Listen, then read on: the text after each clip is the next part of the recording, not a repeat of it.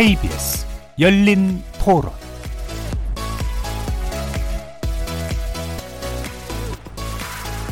안녕하십니까. KBS 열린 토론 정준희입니다.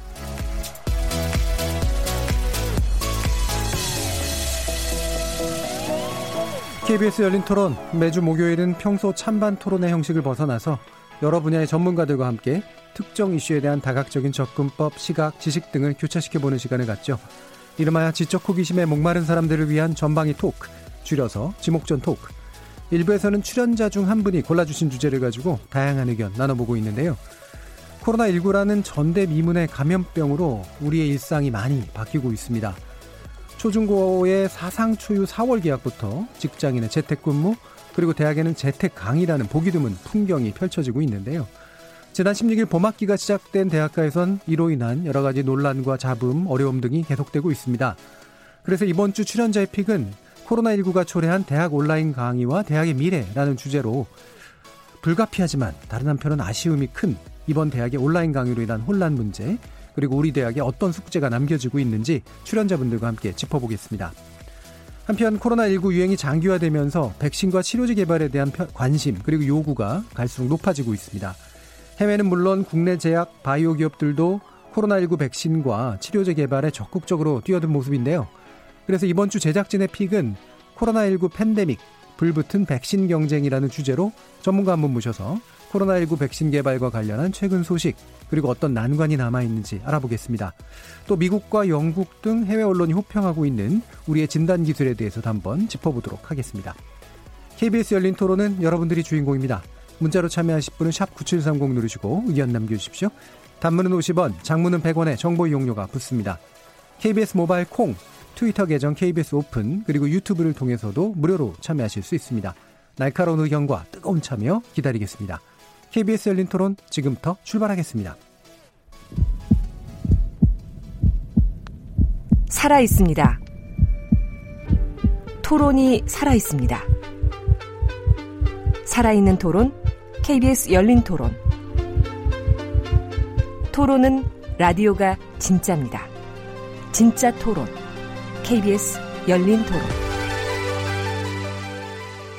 자, 오늘 함께 하실 분들 소개하겠습니다. 경제는 좌도 우도 없다. 참 좋은 경제연구소 이인철 소장 나오셨습니다. 안녕하세요. 이인철입니다. 그리고 문화비평가 이태광 경희대 교수 나오셨습니다. 네, 반갑습니다. 이태광입니다. 나라를 걱정하는 과학자 이종필 건국대 교수 나오셨습니다. 안녕하세요. 이종필입니다. 규정을 거부한다. 한국 여성 변호사의 손정혜 이사 함께 하셨습니다. 안녕하세요. 손정혜입니다. 자, 이렇게 경제 전문가, 법률 전문가, 문화비평가, 그리고 물리학자까지 각기 다른 전공과 개성을 가진 네 분의 출연자와 함께 만들어가는 지적 호기심에 목마른 사람들을 위한 전방위 토크, 줄여서 지목전 토크. 오늘도 호기심과 기대 한가득 품고 출연자의 픽부터 시작해 보겠습니다. KBS 열린 토론. 자, 오늘 대학의 문제, 온라인 강의의 문제를 짚어주실 이종필 교수님인데요. 뭐 여기 이제 온라인 강의 하실 분들도 많이 계시긴 합니다만 이 주제를 선택하신 이유 말씀 주시죠. 네, 일단 제 문제이기도 하고요. 예, 생활의 문제입니다. 네. 어, 이번 주가 이제 그 다들 한 처음에 이제 일주, 이주 이제 계약을 대학에서 연계하고 이번 주부터 이제 본격적으로 사실 학사 일정이 시작이 돼야 되는데 오프라인에서 강의를 하는 거는 뭐 사실상 지금 어렵죠. 그래서 교육부에서 어, 이미 그 2월 달부터 이제 온라인 강의로 2주 정도는 진행을 하라는 그런 권고 지침이 내려왔었고 그때부터 아마도 그 교수님들도 학생들도 좀 이렇게 예. 뭐 패닉에 서 빠져들지 않았을까. 음, 음. 교수들은 교수대로 학생들 학생대로. 음.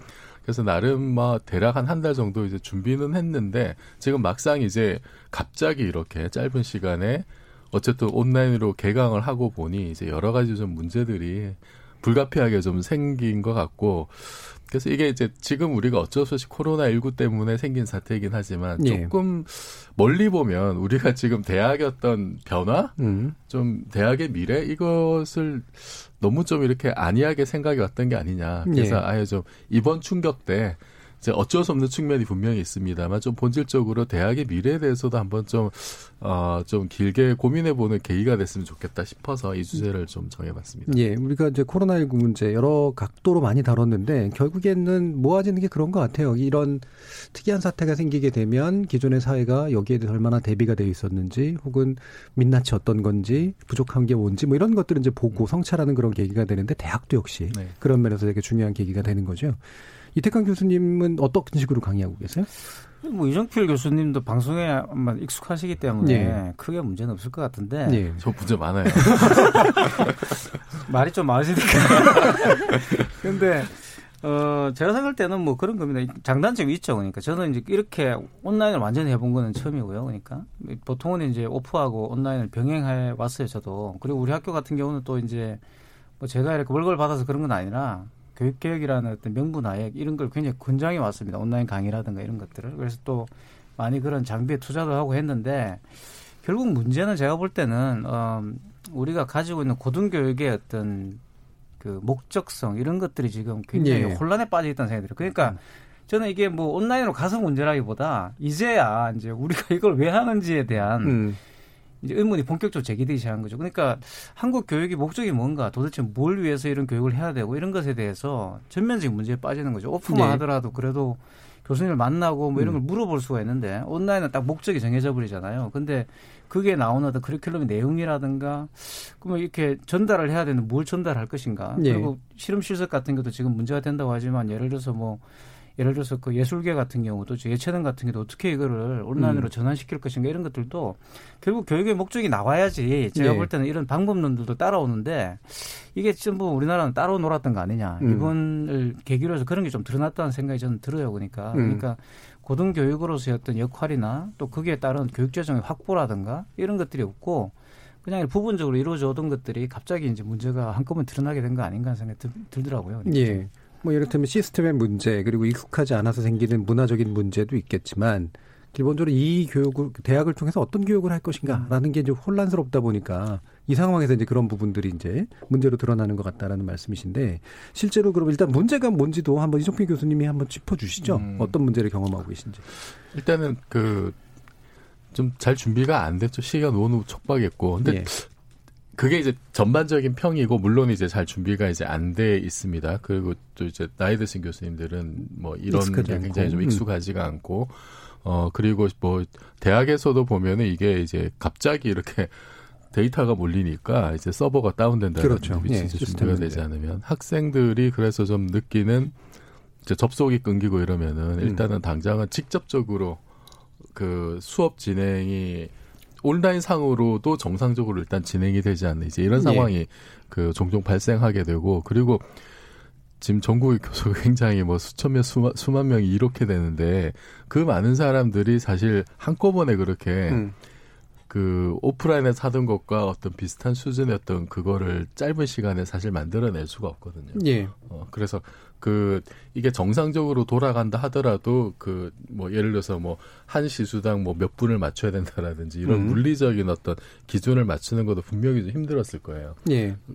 그래서 일단 그 학생 입장에서는 그런 이게 제대로 갖춰졌을 때 에도 사실은 좀 불만이 있을 수가 있는데 학생들도 예. 준비가 안 됐을 테고 그런데 그것이 지금 장비의 어떤 미비 인프라가 좀 이렇게 준비가 되지 않았기 때문에 생기는 여러 가지 좀 그 불편함들 이런 게 이제 가장 큰 문제일 것 같아요. 그리고 예. 이게 나중에 그러면은 어, 오프라인으로 이제 개강을 했을 때 이게 지금 어떻게 연결이 될 건지 음. 좀 이, 이런 것도 사실은 조금 매끄럽지 않게 진행될 좀 소지가 있고 그런데 이제 저는 한편으로는 그런 생각도 들어요. 이게 그 2월부터 사실 온 그 온라인의 SNS 상에서 완전 난리가 났었거든요. 교수들이. 네.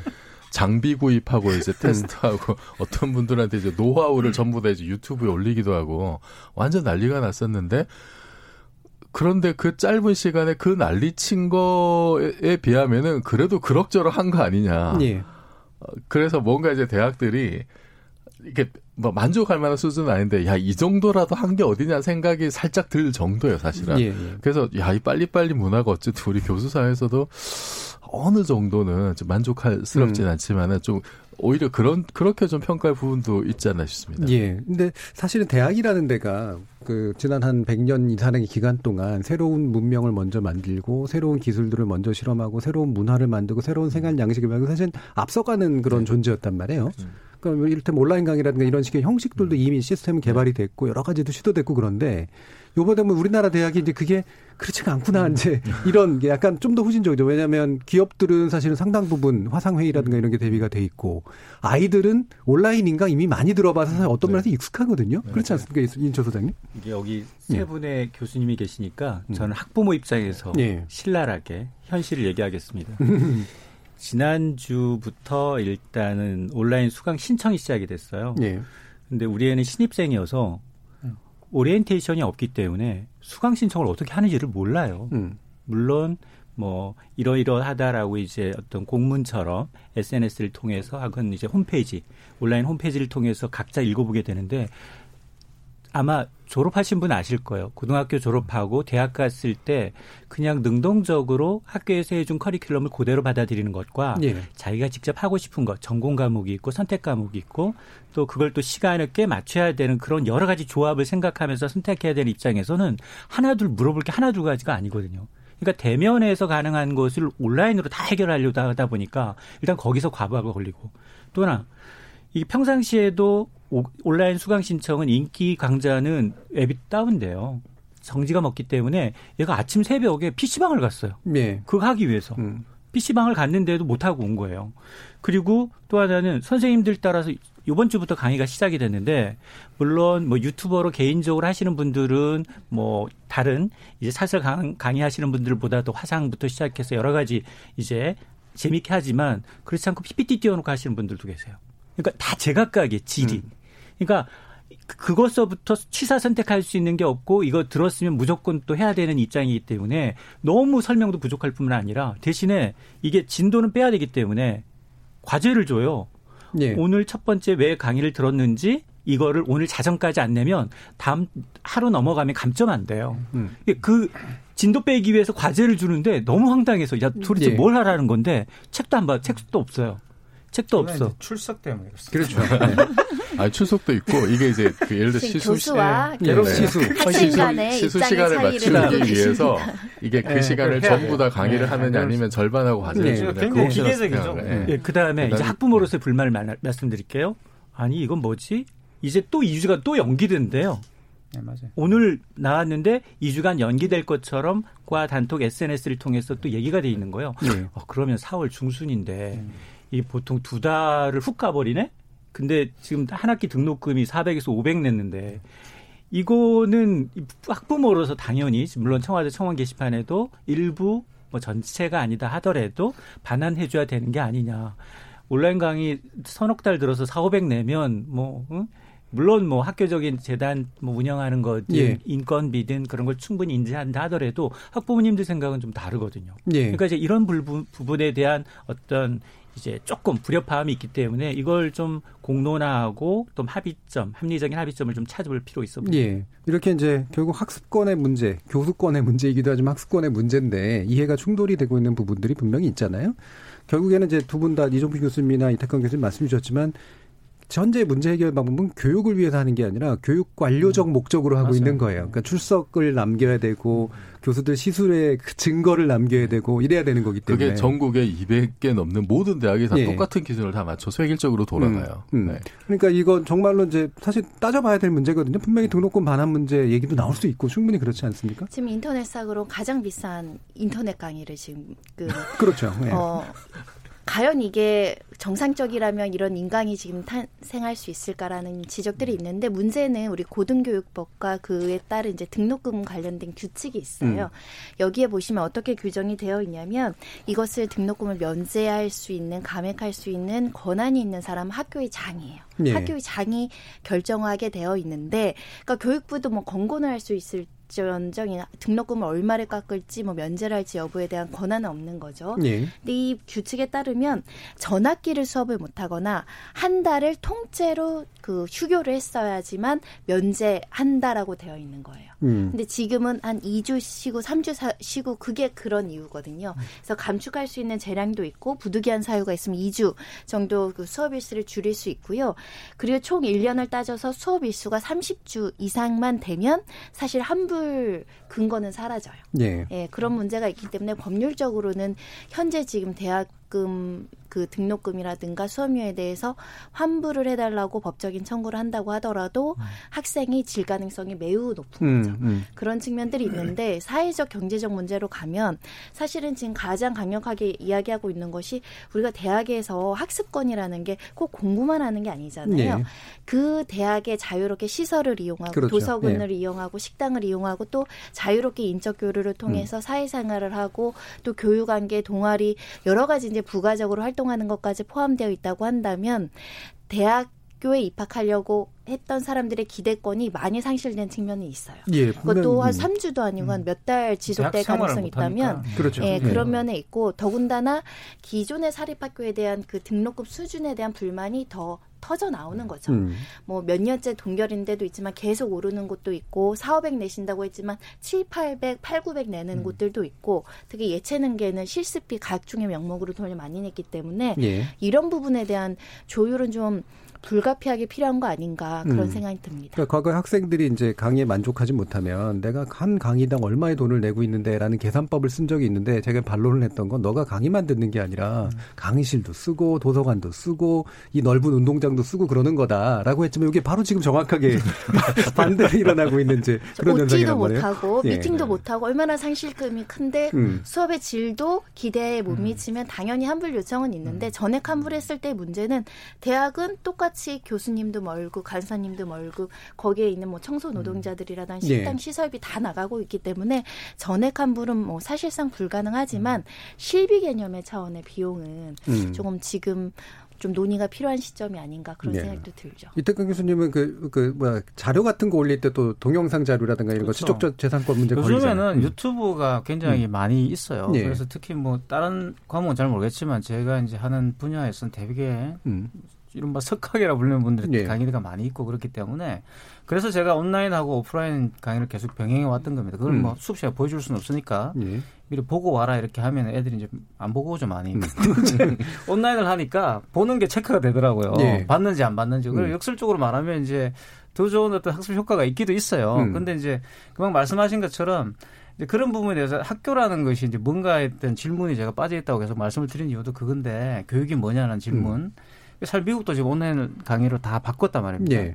근데 제 친구도 이제 그 미국에 있는 교수들이 많은데 이걸 들어보니까 약간 개념이 다르더라고요. 음. 그게 뭐냐 그러면 우리는 지금 일괄적으로 학교에서 잘 관리를 다 해주는 거고 교수들에게 이러이런 프로그램을 쓰십시오라고 다 알려주잖아요. 친절하게. 근데 미국 대학은 그런 게 없더라고요. 예. 그냥 알아서 해라라고 예. 던져주고 그 오히려 교수들이 학교에다가 뭘 해달라고 계속 요구하는 그런 분위기더라고. 음. 그러니까 학교는 그냥 그 수업은 너희 책임이니까 문제가 발생하면 너희 책임이다. 음. 이렇게 이제 가는 것이고 음. 이게 좋은 건지 나쁜 건지 모르겠는데 예. 우리나라는 이제 대학들의 교육부가 있고 음. 교육부가 이제 대학을 관리하고 그 대학들이 그 관료적인 어떤 그런 시스템을 교수들에 강요하는 그런 분위기가 좀 된 것 같아요. 이게 좀 차이가 좀 있고 어느 게 더 좋은지도 저는 좀 논의를 해봐야 된다고 생각합니다. 나중에 지나면 예. 이게 왜 다른지도 중요하다는 생각이 들고 그리고 지금 지금 차원에 가장 지금 피해를 보시는 분들 역설적으로 말하면 강사분들이에요. 예. 강사분들은 지금 뭐 기존에 있는 교수님들이 정규직 교수님들이 몇 과목을 하시면 되지만 강사분님들은 지금 굉장히 많이 지금 온라인을 해야 되고 예. 역설적으로 말하면 강의 뭐 정규직 교수님보다 더 이제 강의 질이 떨어지는 그런 문제가 음. 발생하게 되는 거죠. 그래서 어떤 분은 뭐, 뭐, 15과목 녹음했다 이런 말을 막 예, 하시고 이제 예. 그러시더라고요. 그래서 그런 부분들도 있기 때문에 말- 이정표 교수님 말씀처럼 이번 계기로 대학 교육 전체의 계획에 대한 공론이 사실 일어나는 게 더 중요하지 않는가 하는 생각이 들고 저는 대학이 회사는 아니라고 봐요. 그러니까 대학은 수익을 만들 수가 없는 그렇죠. 예. 곳이에요. 근데 이걸 자꾸 경영 마인드로 접근을 하게 되면 음.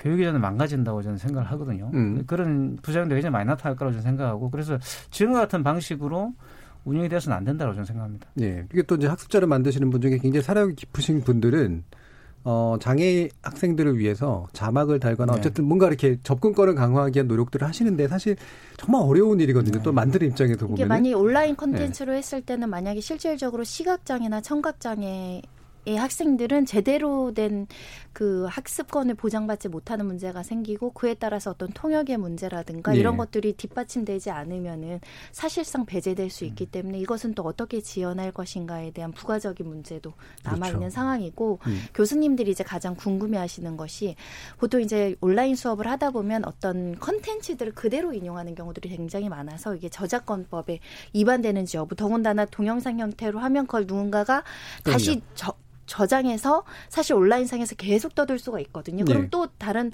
나의 강의의 저작권은 어떻게 침해 방지를 할 것인가 이런 문제도 좀 야기가 되고 있어서 본래 교육 목적으로 어떤 일정한 영상을 가져온다거나 컨텐츠를 가져올 때는 저작권 침해가 아니라고 보거든요. 교육 목적에 한해서는. 예. 근데 불필요하게 그게 상업적으로 또 이용될 수 있어요. 예를 그렇죠. 들면 어떤 교수님이 어 이것을 유튜브에 올린다거나 하면 이게 또 바로 또 상업적 이용이 음. 될수 있고 또 다른 사람이 그걸 이용할 수도 있어서 이런 문제에 대해서 교육부는 가이드 라인을 줄 필요가 있어요. 음, 그러니까 여러 가지 이런 약점들이 확실히 지금까지 말씀하신 것들이 다 드러나고 있는 건데 이종필 교수님이 이 문제를 제안해 주셨으니까 네. 도대체 이게 어디서 문제의 원인을 찾아야 되나 또는 누구에게 책임을 물어야 되나 어떨 것 같으세요? 한숨에게 뭐 그런 얘기들 있습니다. 대한민국의 교육이 정상화되려면 교육부가 없어져야 된다 이런 얘기 많이들 하는데 어. 그 우리가 이제 저번에 그 공공 의료도 얘기했었고 예. 이제 공공 그 육아 문제도 얘기했잖아요. 그 고등교육도 마찬가지거든요. 공공 뭐 국공립대가 차지하는 비율이 일단 뭐 20% 내외 어, 많아요. 그래 지금 사실상 그 고등교육이 뭐 방치됐다고 해도 음, 이건 뭐 과장이 아니고요. 그 그런 이제 역사는 있습니다. 당연히 이제 우리나라 돈이 없던 시절을 빨리 지나왔기 때문에 이렇게 사학에 맡겼던 역사가 있, 있지만은 근데 지금 이제 이 시점에서 보자면은 일단은 당장 학생과 학부모들한테는 엄청난 등록금 국공립대하고 굉장한 차이가 있고요. 즉 그래서 그 다음에 뭐 이제 거기에 따른 여러 가지 뭐 서열화 문제라든지 이런 게 있고 또 학생들 입장에서 그런 게 있어요. 아니 대학 갔는데 고등학교 수업하고 별로 차이가 없네. 일단 이런 거. 그리고 온라인 수업을 해서 질이 떨어졌다라고 하지만은 또 학생들 불만 중에 뭐가 있냐면 아니 오프라인은 강의 잘하셨어요. 음. 이런 게 있습니다. 네, 네. 네. 원래 대학이 뭐 되게 잘하고 있었는데 온라인 하니까 갑자기 무너졌냐? 이게 아니라는 그런 거예요. 얘기 들으셨어요? 직접 너무 많아가지고. 증언하시는 것 같아서. 예. 그, 어, 그런 댓글 남겨주세요. 네, 그- 그런 본질적인 문제가 숨어 있다는 거. 그거를 가리면 안 된다. 그렇죠. 이제 온라인에 네. 지금 숨어가지고 코로나에 숨어서 가리면 되지 않고 우리 대학이 그 가지고 있었던 근본적인 어떤 그 좀 문제들이 이- 있었다는 거예요. 그 음. 그거를 지금 파악을 해서 극복할 대안을 내놔야지 어떤 단순한 면피용으로 가면 안 된다는 거예요. 그리고 이태가 교수님 굉장히 중요한 지적하셨는데 저도 이렇게 그 이제 학위 받고 나서 여러 사립 대학에서 이렇게 뭐 연구원 생활도 해보고 연구 교수도 해봤는데 어떤 느낌이냐면 아 우리 대학들이 이게 교육기관이라기보다 학생들을 대상으로 뭔가 장사를 한다는 예. 느낌이 들 때가 좀 많았어요. 음. 그 우리는 이제 대학의 중요한 기능이 뭐가 있냐면 연구 기능이 있고 교육 기능이 있잖아요. 그렇죠. 예. 그런데 대학의 모든 시스템이 돌아가는 거 보면은 교육에 대한 어떤 그 개념 이게 굉장히 약합니다, 사실은. 예. 그래서 지금 우리가 그 뭐 작년에도 문제를 겪었던 가- 시간 강사 문제도 이게 뭐냐면은 그냥 교육은 교육은 너네가 해. 이런 식으로 그냥 던져버린 거거든요. 그렇죠. 예. 책임을 안 지고 그 이게 사실은 그 교육의 대학 교육의 고등교육의 질이 낮아지고 방치돼 있고 이거는 사실 어제 오늘 일이 아, 닌 겁니다. 이게 음. 온라인 오프라인 문제가 아니고 그래서 그런 지점에서 사실은 좀 근본적으로 우리가 그 21세기 뭐 4차 산업혁명 시대 얘기하는데 언제까지 우리가 이렇게 고등학교 연장선 같은 이런 수업을 계속 해야 될 건지 예. 이제 이 고민을 해야 되고 그리고 지금 지방대 같은 경우는 인구 절벽 때문에 이미 대학들 망해 나가고 있어요. 음. 그리고 서울 시내에서도 그 몇몇 대학들은 우리도 머지않았다는 위기감 굉장히 팽배하거든요. 그래서 이제 교육부가 모든 걸 쥐고서 이렇게 획일적으로 하려고 한다기보다도 대학도 이제 거기에 좀 이렇게 욕은 하면서도 이렇게 예. 또 안주하는 경향도 있거든요. 그렇죠. 네. 그래서 이, 이 구조를 좀 근본적으로 좀 이렇게 좀 탈피를 해야 된다 이번 기회에 음. 어, 저는 그런 좋은 계기가 됐으면 좋겠습니다. 예. 근데 온라인 강의를 확대하고 하려면 일단은 고등교육법이 바뀌어야 돼요. 네, 지금은 그렇죠. 고등교육법의 수업의 방식을 여러 가지로 할 수 있게끔 열어는 놨는데 이 온라인 원격 수업 20%로 제한을 해놨거든요. 뭐 여러 가지 이유가 있을 텐데 뭐 방통대라든가 지금 사이버대들과의 또 견제 그런 예, 것들도 있어서 그럼요. 예. 서로의 시장들을 부- 구분을 해놓는 거죠. 음. 이런 것들도 어떻게 보면 규제일 수 있거든요. 사실 저는 온라인 강의도 괜찮다고 봐요. 왜냐하면 누군가가 내가 강의를 교실에서 폐쇄된 공간에서 나보다 어떻게 보면 나 내가 평가에 받는 입장이지만 온라인 강의는 평가하는 눈이 어마어마해질 수도 있잖아요. 네. 그런 면에 있어서는 또 교수님들이 굉장히 신경 써서 준비하시는 많이 하죠. 분들도 음, 있을 것이고 새로운 네. 형태로서의 전달 방식에 대해서도 고민을 할 거라서 네.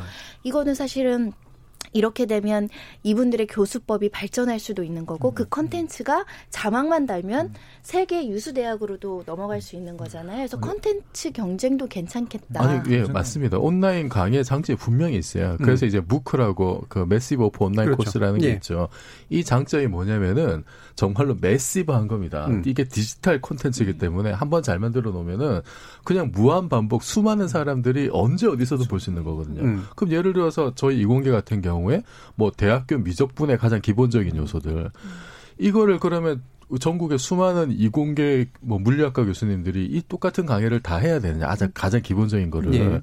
그건 예를 들어서 정말로 대표 선수급 한 열 분들이 정말 양질의 콘텐츠를 만들어서 이렇게 뿌리면 강의 잘하시는 분이 네, 강의 잘하시는 분들이 그렇게 해 놓으면은 정말 기본 코스들, 기, 뭐 연습하고 이런 거는 거의 똑같거든요, 사실은. 네. 그 어떤 교수자의 능력보다도 이제 그 가장 얼마나 체계화가 잘돼 있느냐가 사실은 중요한 거기 때문에 그런 거는 그냥 이렇게 그 제일 잘하시는 분들의 콘텐츠를 모아서 뿌리면 그러면은 뭐 지방에 있는 대학생들도 그 국내 어떤 콘텐츠를 당장 이렇게 얻을 수 예. 있고 또 하나는 굳이 우리가 못하는 거를 우리가 억지로 할 이유는 없잖아요. 외국에 좋은 콘텐츠를 또 많습니다. 이미 음. 학생들은 거기에 또 익숙해져 있어요.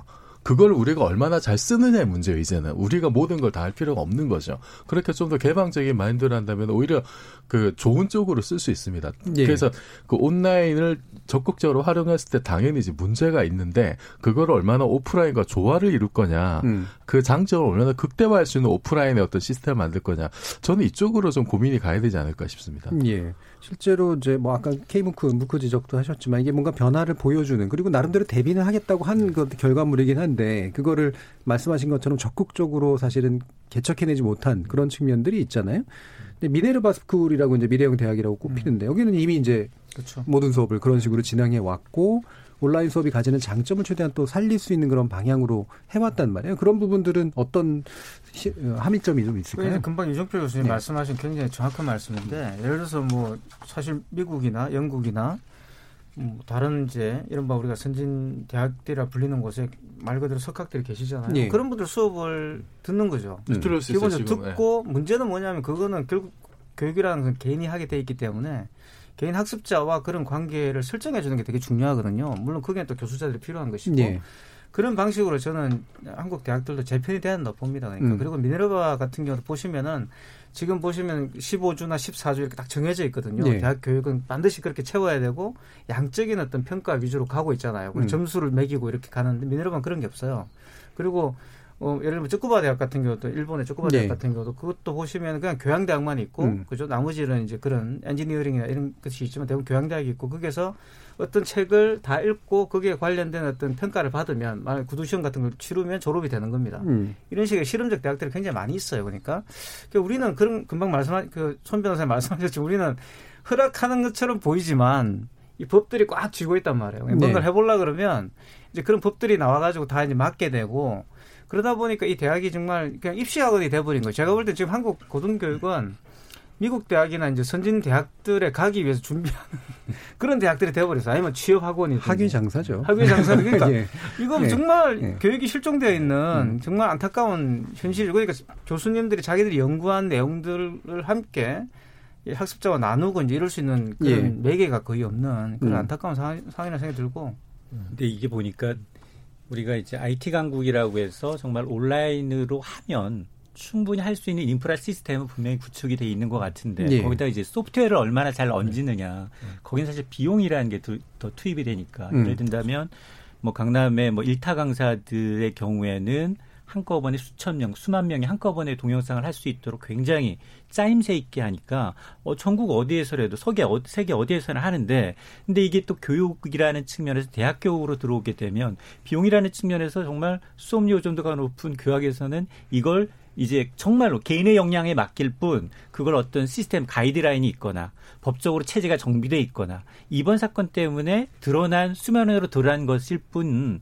정말로 좋은 거 아, IT 기술 이렇게 됐는데도 이런 상황에서 대학이 이걸 버퍼를 다 못 챙기나? 라는 말이 나오는 걸 보니 굉장히 이제 여기도 마찬가지로 비용의 문제가 근본적으로 들어가면 예. 이제 핵심이 아닌가 싶습니다. 예. 네, 그리고 또 하나 그 사실 좀 강조드리고 싶은 게 그 그 유발 하라리가 그 사이언스 사피엔스를 썼던 이- 이분이 이제 뭐라 그랬냐면 20세기까지는 그냥 20대 공부한 걸로 평생 먹고 살았다. 음. 대충 그 말이 맞잖아요. 그렇죠. 음. 그 지금 이제 우리 대학이 딱 그랬거든요. 어, 저도 이제 대학 다닌 지 다 30년 음. 됐는데. 그 대학교 4, 4년 동안 이렇게 배우고 졸업하면 그걸로 취직해가지고 대충 뭐 정년까지 이렇게 갔습니다. 예. 그게 대략 20세기까지의 음. 삶이었어요. 음. 그런데 앞으로는 그렇지 않다는 거죠. 지금 시대가 바뀌고 4차 산업혁명이 뭐 지금 시작이 되면서 여러 분야들 융합이 일어나고 예. 예기치 못한 분야들이 생겨나서 기존에 우리가 20세기에 어떤 불렸던 카테고리가 적, 적용이 안 돼요. 예. 그걸로 뭐 이게 이게 개, 개념 정의조차 안 되는 일들이 많습니다. 음. 그래서 그 옛날에 낡은 틀로 규정을 하려면 안 되고 개개인도 마찬가지. 옛날에 내가 어느 대학에 무슨 걸 전공했다 이걸로 먹고 살 수 있는 거는 30대까지예요. 길어봐야. 예. 그러면 중요한 거는 사실 뭐 여든 뭐 100세 60, 80까지 가서도 끊임없는 자기 개발해야 되는데 음. 거기 그 욕구가 굉장히 많습니다. 수요가. 근데 이걸 우리 사회가 받아들지 못하고 있어요. 예. 그러면 대학의 어떤 그 지금 우리 초반에 던졌던 질문, 대학의 지금 존재 이유가 무엇이냐, 그 목표가 무엇이냐, 이런 수요들까지도 사실은 커버를 해야 된다는 거예요. 예. 그 최고 고등 교육 기관으로서 음. 거기에 대한 준비가 전혀 안 돼 있다. 음. 전혀 안 됐으니까 다들 이렇게 뭐 사- 사설로 무슨 이렇게 강연 간다든지 그런 식으로 개인적으로 해결이 되고 있잖아요. 예. 이거를 좀 더 체계적이고 공적인 영역에서 해소해줄 어떤 그런 시스템이 필요한데 대학이 지금 새로 변신하면서 좀 자기 영역을 확대하고 그 좀 어떤 사회의 어떤 기여 예. 이런 측면에서 이 부분도 좀 심각하게 고민해야 예. 될것 같습니다. 사실 그 부분을 이제 기존의 관점에서 해결한다는 게 이른바 lifelong learning이었잖아요. 이게 평생 교육 관념인데 네. 사실 평생 교육이 결국은 교육 못 받으셨던 분들이 나중에 나이 들어서 받는 교육으로 그렇게 좀. 뒤바뀌어 버리고 그러니까 평생 어떤 식으로 교육받을 것인가라는 문제인데 손 변호사님은 전문직이시잖아요. 이 교육과 이제 자신의 직업과의 관계에서 좀 방금 말씀하신 그런 부분들 느끼세요? 저희 전문직들도 지금 음. 계속 발전해야 된다, 공부해야 된다, 새로운 판례들, 새로운 입법내 계속 들어오니까 평생 공부하라는 것이거든요. 그래서 예. 공부에 대한 욕구뿐만 아니라 제 전문 지식에 대한 공부의 욕구뿐만 아니라 아예 스페셜리스트가 돼야 된다는 욕구들이 계속 그렇죠. 있으니까 예. 뭐 말씀하신 양자역학 뭐 음. 새로운 분야에 대한 음. 계속 도전에 대한 욕구가 있어서 음. 제가 지금 그 여러분들 말씀하시는 거 듣고 딱 떠오르는 게 방송사가 음. 그 기자분들이나 앵커분들한테 유튜브를 만들라고 하잖아요. 예. 하지만 개인 수익으로 그거를 취득하게 못 하거든요. 음. 근데 사실은 자본주의 시대에서 만약에 대학이 음. 어느 해당 교수에게 컨텐츠를 개발해, 강의법을 개발해, 이를 네 수익으로 가져갈 수 음. 있어라고 해서 강의에 대한 수익 요건을 충족시켜 준다고 한다면 굉장히 폭발적인 네. 컨텐츠들이 생산되지 않을까요? 요새는 아마 일부 맞을 지원금. 그다음에 네. 특허 뭐 이런 건데 또 이제 반대 개념도 있으실 것 같은데. 근데 그렇게 되면 예. 이제 지금 사실 문제가 저는 그거 교육을 자꾸 너무 시장 쪽으로 끌고 가서 예. 문제가 생겼다 봐요. 저는 이종필 교수님 말씀하신 게 달성되려 그러면 음. 교육의 공공성이 강화돼야 되고 음. 시민 재교육이라는 개념이 대단히 중요한 개념입니다. 음. 그러니까 한, 제가 이제 한 번씩 그러거든요. 우리 동문회 하지 않습니까? 그죠? 동문회라고 있는데 예. 그거를 동문회라고 보지 말고 홈카밍 대회 이런 걸 하는데 음. 그걸 모여서 그냥 뭐 이렇게 어, 즐겁게 노는 게 아니라 뭐 음. 놀아 노는 것도 좋겠지만 그 동문들이 다시 와가지고 교육을 받을 수 있도록 등록금 네. 면제해주고 몇 학기 정도 수업을 들을 수 있도록 그렇죠. 해주자 예, 예, 예. 이런 그 제안을 우리 학교 내에서도 하기도 했는데 그런 게 굉장히 좋은 아이디어가 아닌가 싶어요. 그 음. 그 사실 저는 그래서 공공성을 강화하는 방향으로 가야 된다 저는 생각하는 거죠. 예, 사실 뭐 이게 복합될 수 있어요. 공공성을 강화하면서도 특정한 인센티브를 주는 방향도 충분히. 가능하고. 네. 거죠. 저는 네, 인센티브 음. 좀 어떤 형태로든 이게 그 상업성이 너무 좀 지나치게 그러니까 학생 장사를 하지 않는 선에서는 저는 좀 필요하다 고 봅니다. 예. 자, 이렇게 이제 우리 교육의 문제를 굉장히 또 다시 성찰하게 만든 코로나19 여러 면에서 뭐 많은 의미가 좀 있는데요. 청취자분들도 많은 의견들이 좀 있으실 것 같아요. 한번 들어보고 가겠습니다. 정희진 문자 캐스터. 네, 코로나19가 초래한 대학 온라인 강의와 대학의 미래란 주제로 청취자 여러분이 보내주신 문자 소개해드리겠습니다. 콩 아이디 1967님. 대학 온라인 수업을 듣는 우리 아들은 학교 안 가고 집에서 듣는 장점도 있지만 대학의 준비 부족을 지적하더라고요. 접속 장애는 기본이고 교수님들이 옛날에 만들어 놓은 영상을 그대로 사용하기도 하고 또 어떤 분은 온라인 경험이 없어서 그런지 강의가 부실한 부분도 있다고 하네요. 콩 아이디 7606님. 위기는 기회입니다. 이론 교육은 온라인으로도 가능합니다. 대학은 실험, 실습 중심으로 가야 합니다. 대학의 이론 교육은 누구나 받을 수 있도록 무료화해야 한다고 생각합니다. 대학 교육도 복지 차원에서 일정 부분 개방이 필요하지 않을까요? 이번 기회를 통해 대학의 경쟁력을 높이고 과도한 교육열도 시킬 수 있는 기회로 삼았으면 좋겠네요. 콩 아이디 이엠님. 온라인 강의 형태는 학교마다 매우 다르고 지금 처한 상황에 최선을 다하는 교직원들도 있습니다. 가장 비싼 인강 맞습니다. 그렇지만 대학이 이 상황을 선택한 건 아니라고 봅니다. 라고 보내주셨네요. 네, KBS 열린 토론. 이 시간은 영상으로도 생중계되고 있습니다. 유튜브에 들어가셔서 KBS 일라디오 또는 KBS 열린 토론을 검색하시면 지금 바로 토론하는 모습 영상으로 보실 수 있습니다. 지금 방송을 듣고 계신 청취자 모두가 시민 농객입니다. 문자로 참여하실 분은 샵 9730번 누르시고 의견 남겨주세요. 단문은 50원, 장문은 100원의 정보 이용료가 붙습니다. KBS 모바일 콩, 트위터 계정 KBS 오픈을 유튜브를 통해서도 무료로 참여하실 수 있습니다. 계속해서 청취자 여러분들의 날카로운 시선과 의견 보내주세요. 지금까지 문자캐스터 정의진이었습니다. 예, 또 유튜브로 의견 주신 HU 청취자분도 계신데요. 전 세계적으로 모든 학교가 휴교를 실시하고 있는데 현재 정부 대처는 너무나 단기적인 대책만 제시하고 있어서 혼란을 초래하는 문제가 좀 있는 것 같습니다. 이유에 대한 대책을 신속히 내놓지 않는다면 앞으로 인터넷 강의 연장에 대한 권한은 전적으로 학교의 결정에 따르게 됩니다. 라는 말씀도 주셨네요. 의견 감사하고요. 어, 여러 가지 뭐 많은 의견 잘 들었고 어, 이 문제는 또 한 번 또 짚어봐야 될 그런 이슈인 것 같습니다. 어, 오늘은 좀 아쉽지만 손윤계 변호사님 또이 일부 마치면서 바로 또 보내드려야 될 것 같네요. 다음 주에 뵙겠습니다. 감사합니다. 감사합니다. 자, 변화 발전의 기회가 되기를 바라는 이 코로나19 사태. 다시 한번 어, 고민의 기회가 된 것 같습니다. 지목전 토크 출연자의 픽 여기서 마무리하겠습니다. 여러분께서는 KBS 열린 토론과 함께하고 계십니다.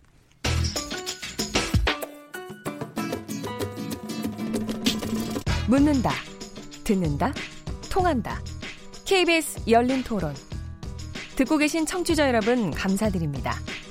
들으면서 답답한 부분은 없으신가요? 궁금한 점은요? 그렇다면 함께 토론에 참여하시죠. 유료 문자 샵 9730을 이용하시면 됩니다. 단문은 50원, 장문은 100원의 정보 이용료가 있습니다. 스마트폰 어플리케이션 KBS 모바일 콩을 통해서도 무료로 참여하실 수 있습니다. KBS 열린 토론은 언제나 열려 있습니다. 듣고 계신 KBS 열린 토론은 매일 밤 1시에 재방송됩니다. 자, 두 번째 지목전 토크 시작해 보겠습니다. 지적 호기심에 목마른 사람들을 위한 전방위 토크. 제작진이 골라준 주제는 코로나19 팬데믹 불붙은 백신 경쟁입니다. 참 좋은 경제연구소 이인천 소장, 문화비평가 이태광 경희대 교수, 물리학자이신 이종필 건국대 상호교양대 교수, 그리고 오늘의 특별 초대 손님이신데요. 카톨릭의대 미생물학 교실 백순영 교수 함께 하셨습니다. 어서 오십시오. 예, 안녕하세요. 요즘 많이 바쁘시지 않으신가요? 예, 음. 뭐 바쁩니다. 안 바쁘신 것 같은데. 어쨌든 뭐 시간 정말 내주셔서 정말 감사하고요. 열린 토론 혹시 좀 들어보셨나요? 예, 많이 들어봤습니다. 예. 아, 그럼 저희 지목전 토크도 아마 익숙하실 것 같은데. 예, 들어봤습니다. 오늘 아마 어떤 역할을 해주실지 분명히 잘 알고 계실 거라고 보고요. 많은 기대가 좀 큽니다. 이렇게 네 분과 함께 새롭게 지목전 토크 제작진의 픽 시작해 보겠습니다. 자, 백순영 교수님을 모셨기 때문에 일단 이 부분 먼저 좀 이렇게 여쭙고 어, 계속해서 진행해야 될 것 같은데 어, 신종 코로나 바이러스인 거잖아요. 그러니까 예. 신종이고 사실 어떤 건지 처음에 뭐 그 치명률이라든가 이런 것도 잘 몰랐고 전파가 이렇게 쓸지도 잘 몰랐고 치료제의 문제, 백신의 문제, 온갖 문제들이 이제 나오고 있는데 바이러스 전문가로서 어, 어떻게 좀 보셨나요? 우리 처음에 이 바이러스가 어떻게 생겨났는지 그것부터 생각해 보시면 굉장히 도움이 되실 겁니다. 예. 2019년 겨울이었는데 어떤 시기인지는 확실하지 않습니다. 예. 중국의 후베이성의 우한시라는 곳에서 갑자기 수산시장 근처에서 많은 폐렴 환자들이 생겼는데 음. 이 원인이 점점 알 수가 없어지면서 많은 사람들이 공포의 대상이 되었는데도 불구하고 예. 중국 방역 당국은 이걸 찾아내는데 굉장히 고심을 했었죠. 음. 근데 결국 찾아내긴 찾아냈습니다. 이것이 코로나 바이러스인데 새로운 바이러스다 하는 음. 것까지 알아냈죠. 그리고 또 진단법도 다 만들었어요. 그런데도 불구하고 이 정보 공개를 확실하게 하지를 않아서 예, 중국 정부가. 우리 지금 이태리에서 일어나는 일 비슷합니다. 예. 진단을 다 했는데도 불구하고 동선이나 이런 정보를 투명하게 공개하지 않으니까 점점 많이 퍼져나갔고 음. 실제로는 방역이 늦었다는 것이죠. 예. 빨리 막았으면은 즉 우한을 환자들이 그렇게 많지 않을 때 막았으면 이런 일이 생기지 않았을 텐데 음. 점점 환자는 늘어가면서 사망자도 생기는데 병상은 점점 줄어들어가는. 예. 즉 나중에는 어떤 상황까지 되냐면은 병상이 없어서 실제로 의사 치료도 못 받아보고 사망하는 사람들이 굉장히 많이 생겼는데 예. 이것이 우리 대구 경북에서 일시적인 음. 의료 공백 비슷한 상황이고요. 또 지금 유럽에서 일어나는 상황이 거의 비슷한 상황입니다. 예. 근데 중국은 사회주의 국가이기 때문에 이것이 아주 간단하게 해결될 수 있는 방법은 모든 사람을 움직이지 못하게 하고 예. 우한을 봉쇄한다. 뭐 음. 이런 방법이 가능했었고 실제로 그렇게 해서 많이 잡혔습니다. 예. 근데 실제 민주주의 국가들에서는 그런 방식을 쓸 수가 없고 예. 그러면 이 바이러스가 왜 이렇게 무서웠냐? 사실은 여러 가지 이유가 있어요. 처음에는 이 바이러스 학자들도 무증상인데 감염을 시킬 수 있다 하는 것을 음. 거의 믿지 않았었어요. 예. 또 잠복기라는 기간 안에서는 증상이 나타나지 않는 것이기 때문에 음. 결국 무증상이나 같죠. 그럼 무증상이나 미감염자나 구별은 안 되는 겁니다. 근데 무증상 상태에서도 사람들을 감염시킨다 하는 것은 실제로 지금 일어나고 있는 일이잖아요. 예. 이게 이제 밝혀지면서 걸어 다니는 많은 사람들이 증상이 없으면서도 다른 사람을 감염시킬 수 있기 때문에 무서운데 그냥 아무 일 없이 그냥 가볍게 감기로 끝나면 무서운 일이 아닌데 예. 이것이 고령자나 기저질환자에 있어서는 치명적인 폐렴을 일으키면서 바로 사망하게 만든다는 것이 무서운 점이죠. 예. 그런데 이 면역력이 많이 떨어진 사람들은 실제로 면역 반응이 열을 열이 난다든가 기침을 한다든가 그런 것인데 예. 그런 반응이 하나도 없이 바로 사망을 하게 되면 결국은 의료 공백이 일어나면은 무섭다는 것이죠. 예. 근데 역설적으로 얘기하면은 진단을 많이 하지 않으면은 이런 환자도 많이 생기지 않고 그럼 병신이 모자랄 일도 없다는 것이죠. 그렇죠. 이런 논리는 일본에서 지금 예, 예. 실제로 하고 있어요. 예. 그런데 이게 치명적인 문제가 있죠. 예. 즉 치료 시기를 못 잡는 음. 진단이 늦어지면 치료 시기를 늦- 못 잡게 되기 때문에 사망하는 사람들이 많이 생기는데 일본은 좀 비열하게 그 사망한 사람들조차도 폐렴으로 사망했지 코로나라고 하지 않기 때문에 음. 예. 그것은 사망률도 그렇게 높지 않고 환자도 없는 이런 상황입니다. 예. 그러니까 지금 무지하게 아주 무서운 바이러스인 걸 인제서야 알았는데 대응 방법이 다 늦고 있다는 것이죠. 예. 이것이 굉장히 지금 무서운 바이러스고 우리나라만이 지금은 진단을 빨리빨리 하면서 많은 네. 환자를 만들어내면서 결국은 찾아가는 방역을 하고 있는데 이것이 과연 잘 들을지 아직까지는 좀 음. 예, 판단은 예. 어렵습니다. 그러니까 신종이기 때문에 사실은 파악이 굉장히 어려웠던 것은 사실이긴 하지만 그럼에도 불구하고 어떤 방역 대책들이 있을 수 있었는데 비슷한 실수들이 여러, 여러 군데서 반복이 됐던 거. 한국의 경우에는 진단을 빨리 해서 최대한 많은 환자를 빨리 차단해서 어쨌든 대처하는 그런 모습으로 나타나고 있지만 이게 어, 막 기대만큼 또 이렇게 어떻게 잘 수그러들 수 있을지에 대해서는 불명확한 그런 부분들 짚어주신 것 같습니다. 그동안 뭐 있었던 코로나19 관련된 사태에 대해서 많은 아주 요약적인 그런 언급을 해주신 것 같은데 자, 일단 이제 아무래도 뭐 제가 어제 그제 뭐 이렇게 경제 토론도 했습니다만 결국에는 이 문제가 해결이 되려면 백신 나오거나 치료제가 나와서 사람들이 이제 안정이 돼야 된다. 이제 라는 거란 말이에요. 결국 그때까지는 어떻게든 버티는 수밖에 없는 이제 그런 상태인 것 같은데 가장 뭐 어떻게 여러분들 관심이 있으셨던 그런 어, 소재나 이런 게 있으셨습니까? 인조 선생 저는 일단 음. 그 빌 게이츠 재단, 예. 빌 게이츠 재단은 그 에볼라 바이러스의 이제 백신 개발 끝난 4, 5년 전부터 100년에 한 번 나올까 말까 한 신종 이제 바이러스가 나와서 이제 굉장히 큰 패닉이 올 것이다라고 이제 얘기를 했고 예. 그리고 실질적으로 수천억 원의 돈을 들여서 진단 키트와 이걸 지금 보급을 하고 있는 상황이고 그래서 지금 오늘 날짜 기준에서 지금 이 코로나 19의 이제 퍼진 현상을 좀 보게 되면 전 세계 176개 국가가 번졌고요. 예. 확진자 수가 22만 명이 넘어섰습니다. 음. 치사율이 4%를 넘어섰어요. 어, 과거에 메르스와 사스의 경우에는 중동과 아시아 지역 26개, 27개 국가에 국한된 문제였습니다. 네. 그러니까 전 세계 위기가 아니라 일부 아시아의 위기였기 때문에 글로벌 공급망이 여전히 돌아가는 수준이었어요. 네. 근데 지금은 176개 국가라는 얘기는 우리가 이렇게 이제 뭐 파도 타기를 한다면 진원지였던 중국하고 한국만 진정 국면이지 음. 지금 굉장히 어느 선까지 갈지 몰라요. 네. 오늘 가장 많은 확진자가 나온 게 독일입니다. 독일은 오늘 하루만 2,700명이 확진자가 발생을 해서 12,000명이에요. 음. 확진자 숫자 면에서 5위고요. 6위가 미국입니다. 미국이 오늘 하루만 2,125명인데 50개 전주 그리고 9,464명이에요. 우리보다도 순위가 더 앞섭니다. 이게 알래스카까지 다 갔다는 거예요. 그래서 아마 이 지금 5대양 육제들 가운데 이제 남극제하고 다 갔다는 얘기인데 아마 빌 게이츠가 가장 우려하는 건 그거예요. 선진국들은 돈이 있으니까. 네. 그리고 이게 정치적인 문제예요. 경제가 무너지기 시작하면 정치 입지가 휘말리기 때문에 지금 미국의 경우에는 뭐 동물 실험하지 않고 지금 세계 연구소 기업하면서 바로 인체 실험부터 실어, 시작을 하고 있고요. 백신 네. 개발하기 위해서. 뭐 중국도 비슷합니다. 서로 경쟁하고 있어요. 중국이 발원지인데 미국이 니네가 아, 더 심하다. 서로 욕하고 있고. 근데 지금 빌 게이츠가 우려하고 있는 건 의료 시설이 열악한 아프리카예요. 네. 이건 감염병인지 아닌지 모르고 음. 굉장히 인프라가 약하기 때문에 여기가 지금 치명적일 수 있다라는 것 때문에 이제 자기가 하는 이 재단을 통해서 이제 지원을 하겠다라는 얘기인데 그래서 이게 한 번도 가보지 않은 이런 상황이어서 지금 그- 그나마 이제 에볼라 바이러스는 42년 넘게 돼서 이제 백신이 개발이 됐지만 사스와 메르스는 개발된 백신이 없습니다. 예. 그러니까 핵심 뉴스가 이제 결국에는 그 주목이 됐던 건 바로 그 백신 개발에 좀 투자를 하는 빌 게이츠의 어떤. 모습 같은 그런 그렇습니다. 거잖아요. 그게 희망을 걸 수 있을지? 그러니까 저는 일단 민간 기업뿐만 아니라 일단 음. 인센티브를 주고 음. 선진국이 이렇게 나서고 있기 때문에 백신은 개발될 수 있다. 근데 예. 이제 자기 보호주의로 음. 자기네 국가 먼저 하겠죠. 음. 근데 이제 비이 개발 국가 경우에는 굉장히 좀 더 어려워질 수 있는 네. 상황이다. 이태강 교수님 어떤 뉴스? 근데 이제 음. 그 백신 문제는 음. 지금 이제 우리가 질병관리본부가 되게 잘 하고 있는데 그런 확진자를 찾아내고 음. 이제 뭐 그와 병상 관리를 하고 네. 의료 체계가 과부하 걸리지 않도록 물론 대구에서 뭐 약간의 또 위기가 있었지만 어쨌든 음. 잘 진정되고 또 국민들 스스로가 또 굉장히 잘 따르는 예. 그러니까 우리는 최소한 뭐 사재기 이런 건 안 일어나잖아요. 그렇죠. 그죠? 예, 그 확실한 굉장히 차이죠. 이상하게 예. 미국이나 뭐 이런 데 보시면 유럽 난리가 유럽에서 아니죠. 예. 그 이상하게 화장지를 그렇게 많이 가지고 예. 예. 그걸 어떤 심리학자 분석까지 했더라고요. 왜 네. 하필 화장지냐, 마스크도 아니고 음. 뭐 이런 것들이 있던데 우리는 하여튼 그런 일은 안 일어났습니다. 음. 그래서 어쨌든 상당히 한국인 특유의 어떤 그런 다이내믹 코리아스러운 어떤 그런 게 잘 나타나고 있다는 생각이 드는데 한 가지는 이제 물론 이제 정부가 물론 질본이 우리가 이제 질- 정부라 부를 수도 있고 정부의 한 기관이죠. 네. 그리고 질본을 최소한 이제 괴롭히지 않는 것, 뭐 이만 하더라도 칭찬받을 일이지만 이것에서 좀 머물지 말고 좀 더 나가야 되는 거 아닌가 생각이 들어요. 대표적인 게 저는 분명히 제가 듣기로는 한국에도 백신을 개발할 수 있는 어떤 그런 기술이나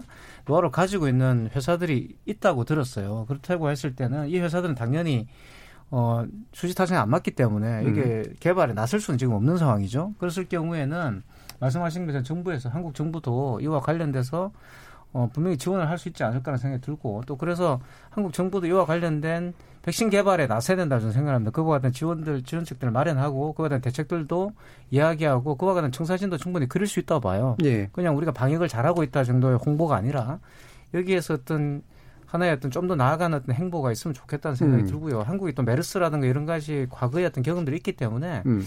뭐 충분히 또 이 단계가 단순히 위기가 아니라 예. 그런 어떤 한국의 의료 시스템이라든가 그럼 우리가 바이오 산업이라고 그러죠. 그런 산업을 발전시킬 수 있는 하나의 계기일 수도 있기 때문에 적극적 지원을 좀 해야 되지 네. 않을까 생각이 듭니다. 그럼 이게 단순화 시켜보면 사실은 잘하는 데고 돈 많은 데가 빨리 해주길 기다리는 방법과 그 다음에 우리도 어쨌든 열심히 하는 방법 과 그 다음에 뭐 어쨌든 협력을 통해 가지고 문제를 해결하는 방법 이 정도가 있을 것 같은데 어떻게 보세요? 그 저는 예. 그좀 우선, 우선 좀 알아야 될 게 이제 예. 그 저도 이 분야 전문가는 아닙니다만 이제 상식으로 알고 있는 게 이제 백신하고 치료제는 이제 다른 다르죠. 거죠. 예. 예.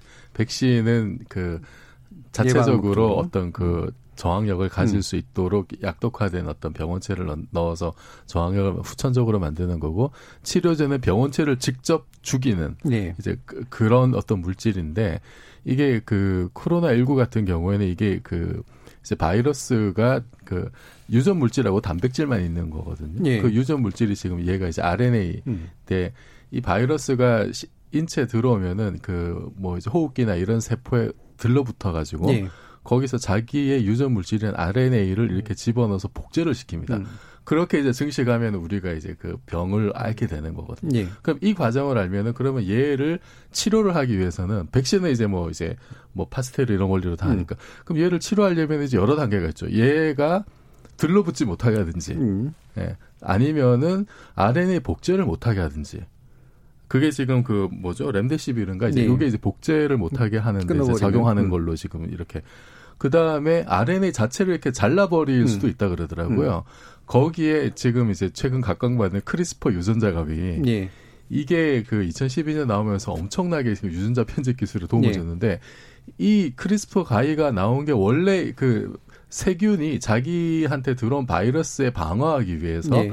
이렇게 만들어낸 어떤 작동 기제거든요. 예. 거기서 착안해 가지고 어 이거 유전자를 원하는 부위를 자를 수 있겠다라고 이제 해서 사람들이 유전자 가위로 개발한 건데 거기에 이제 RNA에 작용해서 RNA를 잘라버리는 어떤 단백질 효소를 결합시켜 예. 가지고 이걸로 치료됐으면 어떻겠느냐 이제 음. 이런 논의도 있더라고요. 예.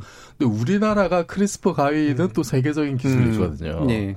그래서 저는 그 이태강 교수님도 말씀했습니다. 우리가 모든 걸 다 할 수는 없어요. 음. 모든 걸 다 할 수 있는데 우리가 잘하는 게 잘하는 있습니다. 쪽으로. 예. 음. 우리가 잘하는 데는 좀 이렇게 좀 전폭적으로 음. 말도 안 되게 좀 전폭적으로 지원해 줘야 되지 않느냐. 핀셋 지원 요즘 많이 쓰는 그러니까 말입니다. 지금 사실 우리가 왜 이렇게. 그 예. 엄청난 말도 안 되게 진단이 많아졌냐면 예. 은제 저도 이제 들은 얘기인데 우리나라만 이렇게 진단 학회라고 해서 따로 예, 예. 별도로 이제 음. 거기에 사람을 많이 키웠고 음. PCR 장비라고 하지 그 저기 유전자를 증폭하는 장치도 음. 상당히 많이 지금 그러니까 고급 인력과 고급 장비가 그렇게 많기 예. 때문에 지금 이렇게 성공적으로 방어하고 있는데 이제 이태강 교수님 말씀하셨듯이 앞으로 이제 그 어떤 제 치료와 그 예방에 있어서도 우리가 잘하는 부분은 예. 좀더 세계적인 수준으로 좀 서포트해야 되지 않느냐. 지금 이제 음. 수치를 보면 굉장히 좀 다른 선진국에 비해서 좀 약하거든요. 예. 네. 자, 이렇게 자, 세 분의 비전문가 내지 준 전문가의 말을 듣는 전문가의 견해는 어떤지 한번 궁금합니다. 예. 굉장히 아주 설명을 잘해 주셨는데 좀 예. 너무 앞서간 부분이 많아요. 아, 네. 우리는 아직까지 거기까지 못 가고 있는데 예. 이론적으로는 다 가능합니다. 가능한데. 결국은 이 음. 유전자 치료의 개념이라는 것은 음, 사실은 음. 우리가 이런 걸 설명하면 좋을 것 같은데요. 음. 뱃속에 태아가 있는데 유전자가 좀 잘못되어 있다. 우리는 지금 알 수는 있어요. 예. 그럼 유전자 치료로 그 부분만 좀 고쳐주면 좋겠는데도 불구하고 아직 그것도 못 하고 있는 상황이거든요. 음, 음. 그러니까 그 부분은 좀 너무 많이 나가시는 거고 제가 말씀드리고 싶은 건 이런 겁니다. 바이러스라는 것이 집단 지성이 있어요. 예. 이건 뭐 우리가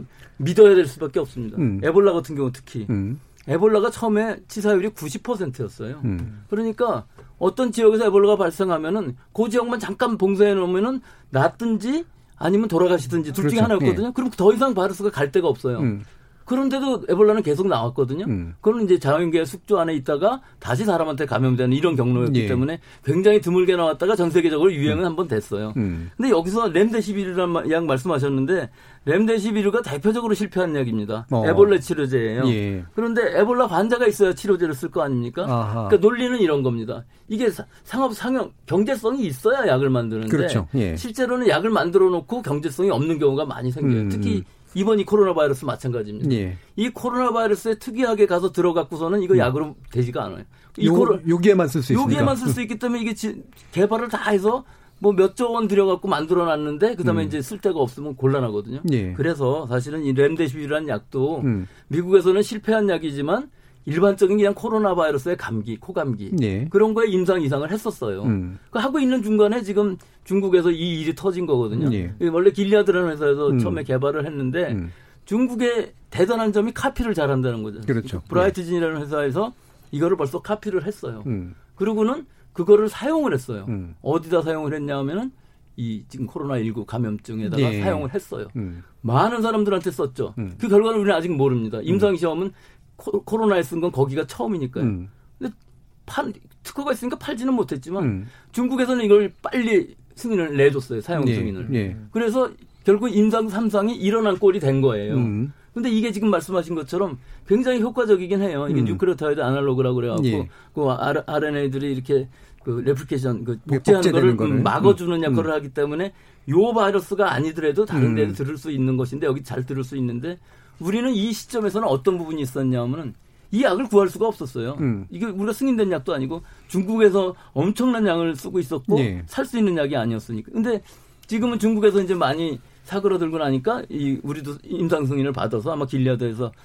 받아갖고 와갖고 우리나라에서도 쓸 수 있는 약이 됐고 예. 이 백신도 다 마찬가지입니다. 일반적으로 우리가 플루 백신, 독감 백신이라는 것이 매년 그냥 예상을 해서 만드는데 거의 대부분 많이 틀려요. 예. 그래서 지금 미국에서 그 독감으로 사망하신 분만 해도 뭐 2만 명 이상, 예. 3만 명 정도까지 된다. 3천만 명이 가- 감염됐다고 그러는 음, 거거든요. 음. 그러니까 매년 발생하는 거를 우리가 예상을 해갖고 새로운 백신을 만들 수는 있는데 이렇게 코로나처럼 보통 한 2조 정도 든다고 그래요. 네. 안전성이 문제이기 때문에 음. 많은 사람들한테 주고서 안전하네 아닌 걸 봐야 되는데 지금 단계가 지금 mRNA라는 그 백신이 개발이 되어서 전임상도 뛰어넘고 동물 실험도 안 하고 바로 사람들한테 투여를 해서 이거를 한번 해보겠다는 것인데 음. 이 이후에도 한 1년은 걸립니다. 예. 그리고 한 2조 정도 돈이 들기 때문에 실제로 이게 만들어졌을 때는 우리 이 코로나 19하고는 상관이 없는 바이러스가 돼버려요. 백신이. 예. 그래서 다국적 기업들 화이자라든지 이런 회사들은 실제로는 지금 투자를 안 합니다. 안 하겠죠. 하는 예. 이유가 리스크를 안고 가기는 싫고 만약에 어떤 벤처 회사가 그걸 성공한다 그러면은 그 회사를 그냥 사버리면 훨씬 더 싼 돈으로 또 리스크 없이 성공을 하는 꼴이 되기 때문에 예. 지금 이 투자하고 있는 회사들은 이 백신을 만들자고 하- 하고 있는 사노피라든지 뭐 존슨앤존슨 몇 군데 있고 음. 또 우리나라 기업으로서는 이 백신을 try하기는 굉장히 어려운 부분이 있어요. 이런 예. 경제성 때문에. 그렇죠. 거꾸로 또 새로운 바이러스가 비슷한 게 나온다면은 백신이 얼마든지 개발이 되고 상용화될 수 있는데 지금 시점에서 봐서는 음. 이런 경제적인 논리에 의해서 실제로는 굉장히 지금은 필요하지만 백신이라든지 치료제가 새로운 물질이 개발되기는 어려운 음. 시점이다. 그런 경제적인 문제. 예. 아니 이 바이러스에 대해서 백신을 만들 때 이 플랫 폼을 공유할 수는 없는 거예요. 예를 들어서 네. 메르스나 사스는 개발이 안 돼 있으니 지금 뭐 신종 이게 만약 하나 이제 이것만 개발하다 보면 나중에는 이건 사라지고 정말 경제성이 없기 때문에 이걸 투자할 기업이 없다라는 논리라면 기존의 메스나 사르스는 분명히 지금 아직도 개발을 안돼 있기 때문에 음. 그 개발에는 1단계, 2단계 플랫폼을 공유할 수 있는 건 아닌지 서로 기술을 그러면서 기간을 좀 단축시키는 그런 기술은 없는 건지. 있습니다. 플랫폼 기술로 하면은 밑에는 그, 그 안전된 걸로 놓고 위에를 새로운 걸로 바꾸자는 개념인데 거기서도 안전성은 결국은 마찬가지입니다. 이것이 네. 들어갔을 때 안전성, 유효성을 하기 위해서는 사실은 전임상을 다 하고 예, 결국은 그 물질을 갖고 전임상을 해야 되는 거거든요. 시간이 짧아질 수 있죠. 아무리 짧아져도 시간이 이게 1년이라든지 이렇게 할 수 없는 것이 지금 독감 백신 같은 거 1년 안에 만드는데 그것이 확실하게 효과가 없는 이유가 너무나 변이가 많은 여러 가지 바이러스들이 나오기 때문에 다 맞출 수가 없다는 점이 있는 것이죠. 음. 우리가 코로나 바이러스 20이 만약에 생긴다 하더라도 그걸 어떻게 예측을 할 수가 있겠습니까? 지금 기술로는 지금 나온 변이주들을 잘 찾아낼 수는 있어요. 아, 이게 전파율이 높아졌겠구나. 혹은 이게 좀 변이가 생겨서 재감염이 될 수도 있겠구나 하는 걸 예측은 할 수 있지만 새로 나올 바이러스를 우리가 예측을 해갖고 그거에 대한 백신을 만든다는 것은 아주 고도의 우리 지금 인간의 능력으로는 할 수 없는 부분이다. 음, 그러니까 이른바 이제 범연 백신은 실질적으로는 사실 불가능하다 이렇게 보시는 입장인가요? 아직까지는 그렇습니다. 음. 그럼 이제 이종필 교수님이 이제 왜 집단지성도 아까도 언급해 주셨으니까 이런 것들을 제 뭔가 이렇게 연결해서 네. 어, 인간의 어떤 다양한 것들을 발휘해서 서로 네트워킹 시켜가지고 해결법을 찾는다. 이게 실제로 가능하다고 보세요? 예, 실제로 이제 음. 그 과학 게임이라고 해서 이 과학자들이 지들이 하기 어려운 거를 게임을 만들어서 풀어가지고 예. 사람들한테 이제 도움을 요청한. 아하, 예. 그러니까 사람들이 과학은 모르죠. 과학은 모르는데 그걸 이제 그 과학적인 용어 시스템을 음. 어떤 일상적인 게임으로 바꿔놔가지고 음. 그럼 사람들은 그냥 게임을 하는데 게임 점수를 높였더니 그게 이제 과학의 문제를 해결하게 되는. 음. 예를 들면 그 뭐죠 그 입력 방지 자동 입력 방지 같은 거 이런 것도 사실 일종의 그런 거 아닌가요? 네, 예. 네. 그 이- 이- 인식 기능이라든가 이런 거 하기 위해서. 네, 그- 그런가요?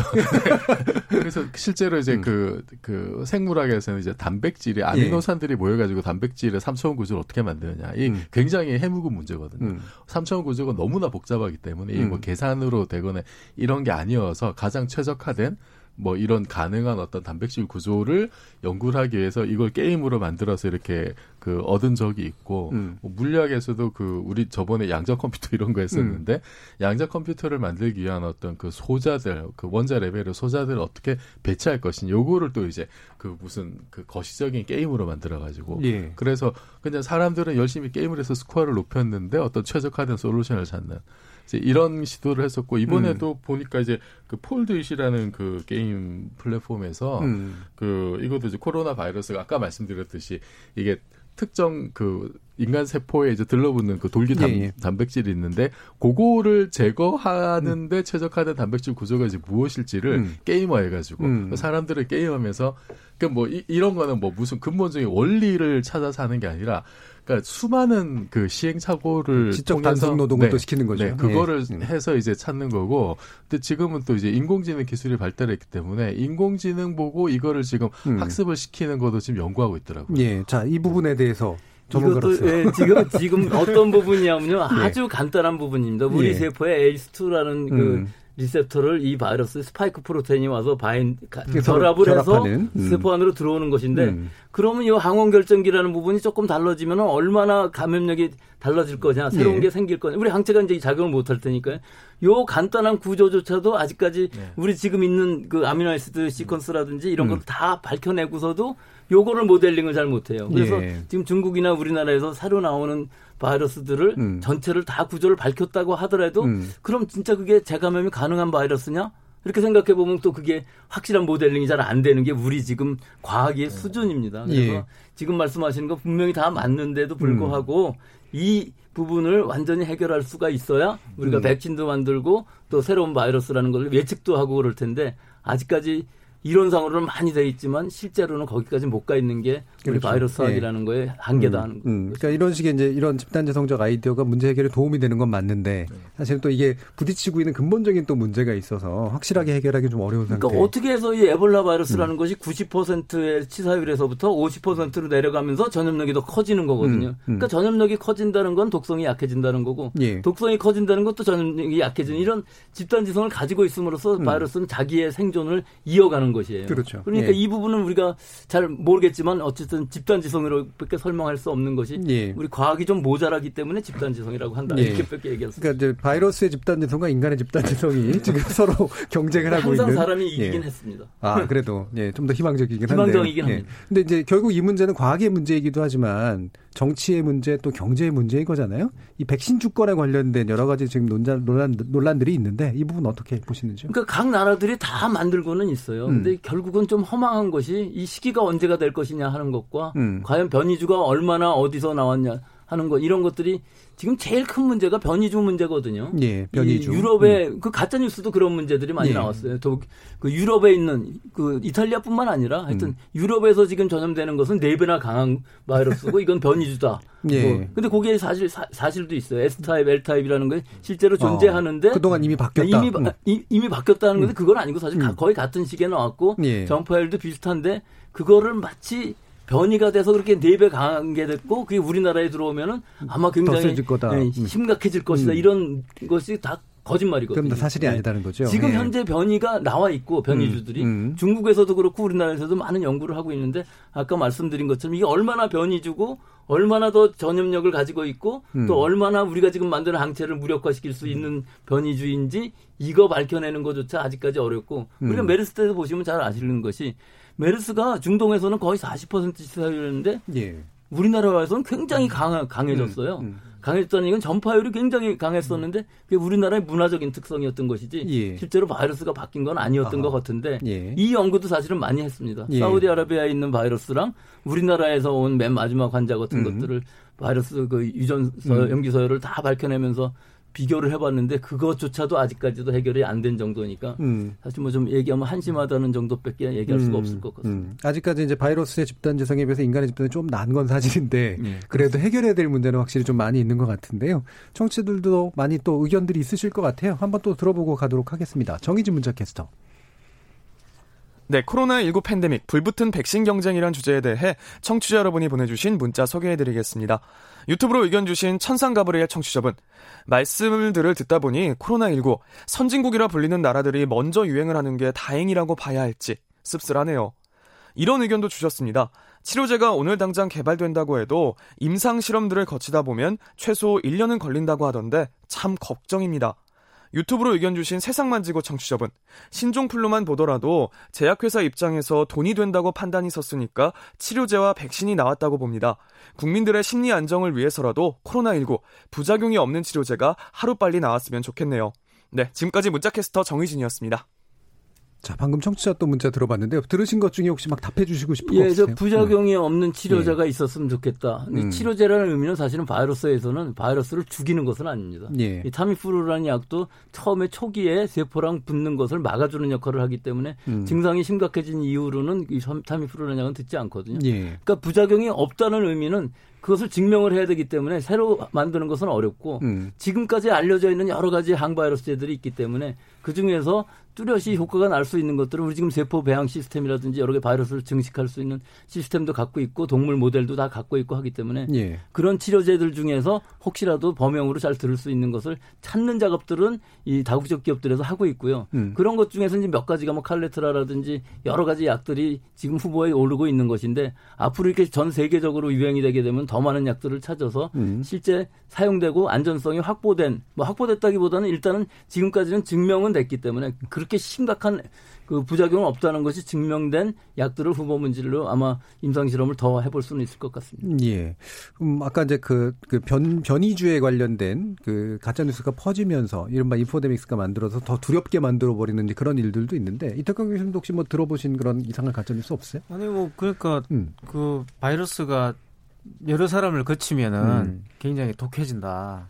이게 아주 패턴인 것 같아요. 그래서 지금 다시 이제 유입되면은 음. 과거보다 더 강해질 것이다 이런 식의 이야기. 그래서 그 70% 이상의 뭐 이렇게 인류가 감염되고 나면은 다른 이제 바이러스가 또로 바뀔 것이다 이런 말이 있는데 원래 뭐 약해진다가 정답 아닌가요? 네. 아니 꼭 그렇진 않고 둘 다? 있을 수 네. 있습니다. 음. 아까 말씀드린 것처럼 전파율이 강해지면 독성은 약해지고 에볼라가 그러니까. 대표적이지 않습니까? 음. 그 사람들한테 전염되면서 이게 생각해 보니까 도저히 더 이상 감염될 사람 숙주를 못 찾으니까 자기가 낮아지면서 걸어다닐 음, 수 음. 살아있는 숙주를 계속 만들어내는 것이거든요. 이 바이러스가 지금 코로나 바이러스가 무서운 점이 음. 이 아주 가벼운 증상으로 걸어다니는 무증상 감염자들이 너무 많다는 것이 네. 무서운 거거든요. 네, 네. 그러니까 약해지고 독해지고가 문제가 아닙니다. 음. 이렇게 약한데도 불구하고 굉장히 음. 이 무서운 바이러스가 만들어질 수 있다는 게 우리는 사실 깜짝 놀란 거죠. 우리는 예. 이 조류독감이나 이런 아주 무서운 치사율이 높은 바이러스가 혹시 변이를 일으켜서 음. 사람 간에 전염이 되면서 사람이 굉장히 위험해지지 않을까 이런 전염병이 음. 되지 않을까 생각을 했었는데 음. 오히려 아주 약한 코로나 바이러스가 음. 이런 일을 만들었고 우리 메르스 사르스 때도 있었지만 예. 그거보다도 훨씬 약한 바이러스거든요. 음, 약해서 약하긴 약한데 이게 전파의 양상이라든가 이게 이제 기존하고는 좀 굉장히 달라서 생기는 그런 문제들이 있잖아요. 아까도 뭐 가짜뉴스 말씀하셨던 거. 그, 그 기본적으로 음. 어, 뭐야 이렇게 그 가, 이 바이러스에 대응하는 여러 가지 방법 중에서 뭘 먹어야 된다 이런 게 있잖아요. 네, 그래서 네. 뭐 대표적인 게 뭐 알코올 음. 알코올이 좋다 그러니까 뭐 알코올 분무한다든가 음. 또 얼마 전에 또 소금물, 소금물 분무. 뿌리는 예. 것도 있었잖아요. 예. 뭐 마늘도 그리고 또 음. 마늘, 마늘. 음. 또 이제 인도는 이렇게 뭐 인도 사람들은 커리를 먹기 때문에 이렇게 바이러스에 강하다는 등 이런 음. 식의 어떤 뉴스들이 많이 이렇게 예. SNS에 올라와 있더라고요. 음. 근데 사실 거의 믿을 수 없는 거 아닌가요, 그런 내용들이? 믿을 수 없죠. 우리가 예. 그 소금물만 해도 그 교회에서 뿌린 소금물이 4%라고 그러는데요. 4% 갖고서는 사실 살균 효과를 얻을 수 없고요. 음. 이 바이러스라는 것은 물질이기 때문에 죽이려고 그런다면은 뭐 살균제든지 아니면 70% 정도, 60% 70% 알코올이 있어야 되니까 뭐 우리가 꼬랑주 같은 거 마셔서 살균을 할 수가 있겠지만 호흡기가 아니고 경구로 들어가기 때문에 전혀 그렇죠. 의, 의미가 예. 없고요. 호흡기 들어가면 죽죠 또. 예. 호흡기, 예. 호흡기를 살균을 술을 시킬 수 소용이 예. 없네요, 그러니까. 예. 그러니까 아무 의미가 없는 것이고요. 음. 마늘이라든지 카레라든지 여러 가지 우리 인삼 같은 것들도 사실은 아직 증명이 아무것도 된 것이 없거든요. 음. 그러니까 과학이라는 것은 이 대조군하고 걸린 사람 안 걸린 사람 그렇죠. 또 사용하고 안 사용했을 때 얼마나 차이가 나느냐는 걸 봐야 되는데 그것이 아직까지 증명된 적이 한 번도 없었다는 것이죠. 예. 이렇게 사실 이런 어, 상황, 팬데믹 상황에서는 굉장히 두려움도 많고 신종 상황이니까 더더욱이나 사실들이 아직 충분하지 않아서 두려움이 많은데 그럼에도 불구하고 확인된 사실 위주로 뭔가 대응들을 마련해 나가야 되는 것은 좀 분명한 것 같고요. 대충의 추측이나 기대 가지고 어, 정보를 받아들이는 일 이런 것들이 더 큰 위험을 만들고 있는 것 같습니다. KBS 열린 토론 매주 목요일은 지적 호기심에 목마른 사람들을 위한 전방위 토크, 줄여서 지목전 토크로 청취자 여러분 만나고 있는데요. 오늘은 네 분의 지목전 어벤져스와 함께 특별 게스트이신 가톨릭의대 미생물학 교실의 백순영 교수 이렇게 다섯 분야의 전문가들과 함께 의견 나눠봤습니다. 코로나19가 초래한 대학 온라인 강의와 대학의 미래 그리고 코로나19 팬데믹 불붙은 백신 경쟁 두 가지 주제 가지고 다양한 의견 나눠봤고요. 먼저 퇴근하신 손정혜 변호사님 그리고 오늘 이인철 소장님, 이태강 교수님, 이정필 교수님 그리고 백성영 교수님 모두 감사드립니다. 고맙습니다. 수고하셨습니다. 감사합니다. 예, 저는 내일 저녁 7시 20분에 다시 찾아뵙겠습니다. 지금까지 KBS 열린 토론 정준이었습니다.